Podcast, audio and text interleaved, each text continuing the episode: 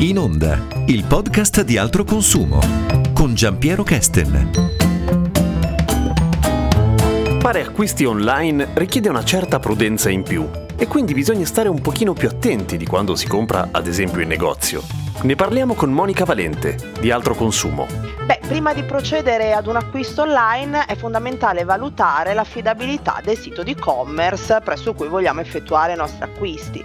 Per farlo gli step da seguire sono pochi ma fondamentali.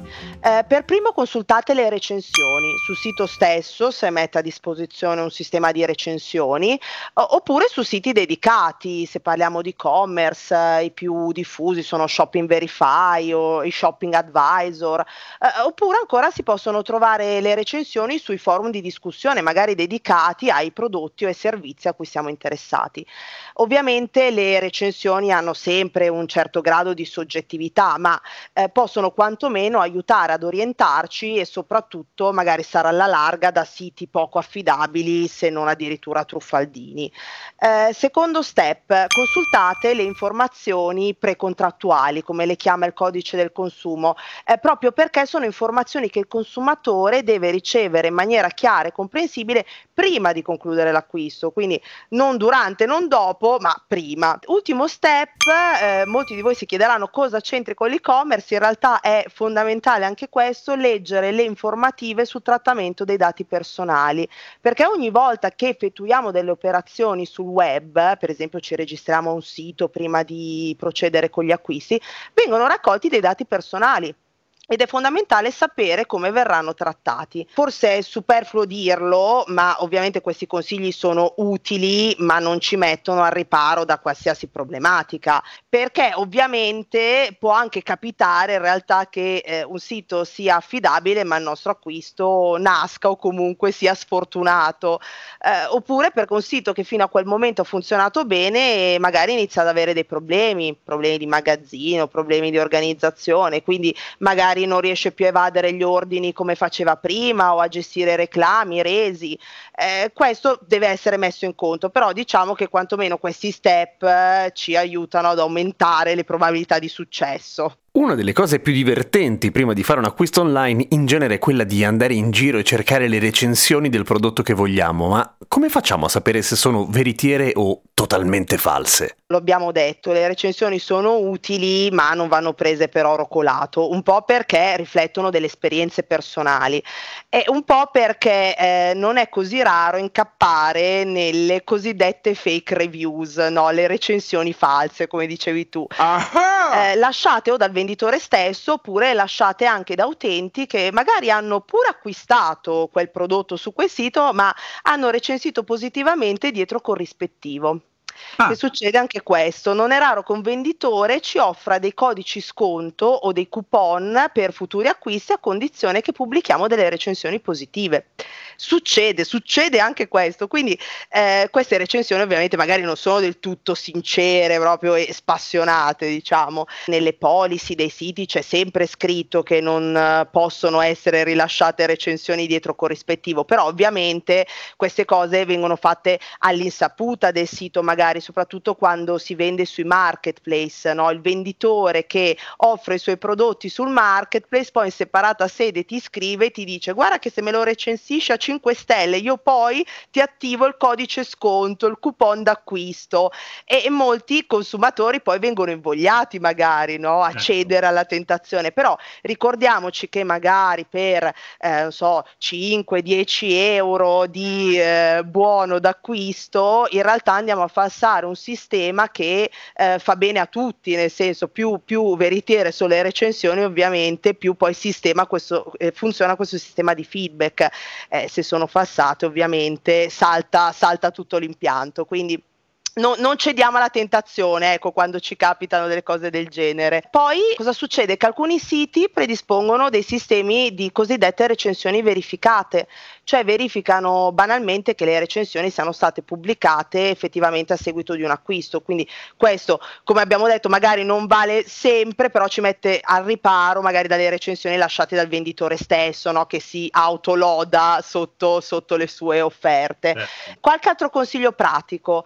Eh, controllate il numero delle recensioni. Più sono numerose, più è probabile che il punteggio medio sia attendibile. Date anche un'occhiata all'ultima data di pubblicazione. Ovviamente se le pubblicazioni sono aggiornate c'è maggior probabilità che la fonte sia attendibile e soprattutto attuale. Diffidate dalle fotografie professionali del prodotto che talvolta sono state magari prese sul web e da entusiasmi eccessivi nei toni, no? tanti punti esclamativi, le faccine, le emoticon, le lodi potrebbero essere un po' troppo sospette.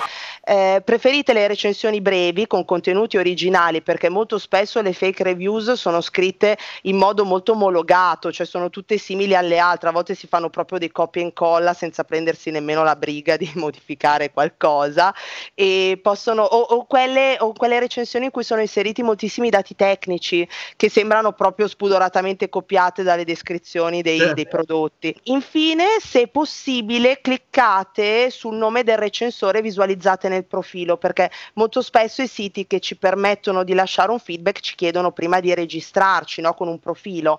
Ecco, se la foto sembra falsa, se le recensioni eh, sono poche o sono solo esclusivamente su certe, ca- certe tipologie di prodotto, magari provenienti prodotti dal mercato estero, oppure eh, so, ci sono recensioni scritte da account registrati solo pochi minuti prima, ecco, mh, facciamoci suonare eh, campanello campanello d'allarme in questi casi. Eh, ovviamente sono consigli che vanno tutti tenuti presenti contemporaneamente, diciamo, perché magari un solo indicatore non è sufficiente per capire se possiamo fidarci. Cioè pensiamo magari a uno che pubblica foto fighissime del prodotto perché è un fotografo professionista, ovviamente in quel caso non possiamo diffidare solo perché la foto è bella, diciamo che dobbiamo avere un po' una visione di insieme, tenerli in conto tutti insieme questi fattori. Arriviamo a un tasto molto dolente, le noiosissime e piccolissime scrittine del trattamento dei nostri dati personali. No, lo so che sono noiose da leggere, anche perché spesso sono scritte molto male o in maniera difficilmente intellegibile, però eh, le informative sui dati personali sono importanti da leggere, soprattutto quando effettuiamo operazioni via web, eh, perché eh, a volte alcune informazioni ci vengono chieste, per esempio da un sito in fase di registrazione o comunque durante l'ordine per dare esecuzione al contratto. Per esempio i dati anagrafici vengono chiesti per identificare l'acquirente oppure l'indirizzo viene chiesto per consegnare la merce, ma questi dati possono anche essere utilizzati per finalità diverse ulteriori, come le chiamiamo in gergo tecnico, cioè sono le finalità commerciali, pubblicitarie, promozionali. O ancora i nostri dati vengono, soprattutto quelli relativi ai dati di navigazione, vengono chiesti per profilarci ossia per analizzare le nostre abitudini e i nostri comportamenti online. Eh, a che cosa servono alle aziende questi dati? Beh, servono per intercettare o addirittura prevenire i nostri bisogni e le nostre preferenze, per esempio offrendoci pubblicità personalizzate, a volte anche con prezzi personalizzati. Eh, infine un operatore potrebbe anche chiederci dati per poi condividerli con altri soggetti, perché i nostri dati hanno un valore, possono essere utilizzati come monete di scambio. Quindi tutte queste informazioni, quali dati vengono raccolti, da chi, perché, come vengono utilizzati, se vengono condivisi, per quanto tempo vengono conservati e quali sono i miei diritti in merito, sono tutte informazioni che troviamo, o meglio dovremmo trovare, nelle informative sul trattamento dei dati personali, no? la cosiddetta privacy privacy policy o anche nell'informativa sui cookies dove troviamo informazioni utili soprattutto in tema di profilazione.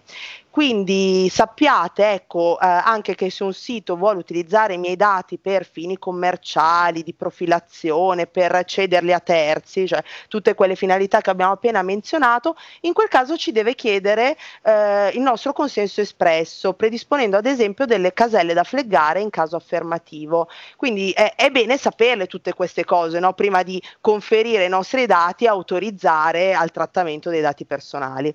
Ok, facciamo un riassunto. A cosa dobbiamo stare attenti? Prima di essere vincolato da un contratto, il consumatore deve ricevere alcune informazioni. Senza scendere in dettagli troppo tecnici, le possiamo raggruppare in tre categorie: le informazioni sul venditore, le informazioni sui prodotti e le informazioni sulla vendita e il post vendita.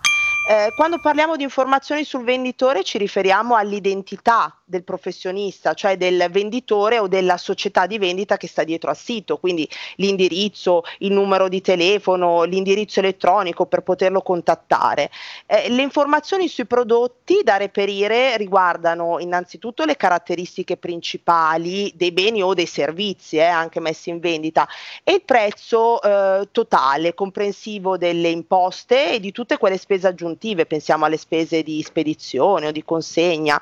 Eh, Infine, quando parliamo di informazioni sulla vendita e sul post vendita, ci riferiamo innanzitutto alle modalità di pagamento, di spedizione e di consegna, in particolare la data entro la quale il professionista si impegna a consegnare i beni o a prestare i servizi.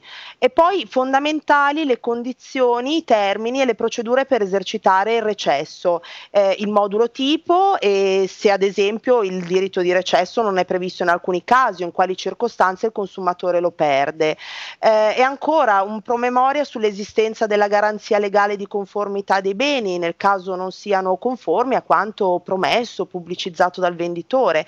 Eh, se applicabili l'esistenza e le condizioni dei servizi post vendita, di garanzie aggiuntive e infine le modalità per inoltrare il reclamo e per risolvere in via amichevole le controversie che eventualmente insorgono col professionista. Insomma, non sono proprio poche le cose a cui stare attenti quando si fa un acquisto, però ehi, Meglio saperle prima che dopo, naturalmente. È vero che dalla parte del consumatore ci sono un sacco di tutele, però comunque la prudenza non è mai troppa. Podcast per Ascolta il Futuro. Un progetto di educazione ambientale, civica e digitale promosso da Altro Consumo e realizzato con i fondi del Ministero dello Sviluppo Economico. Ripartizione 2020.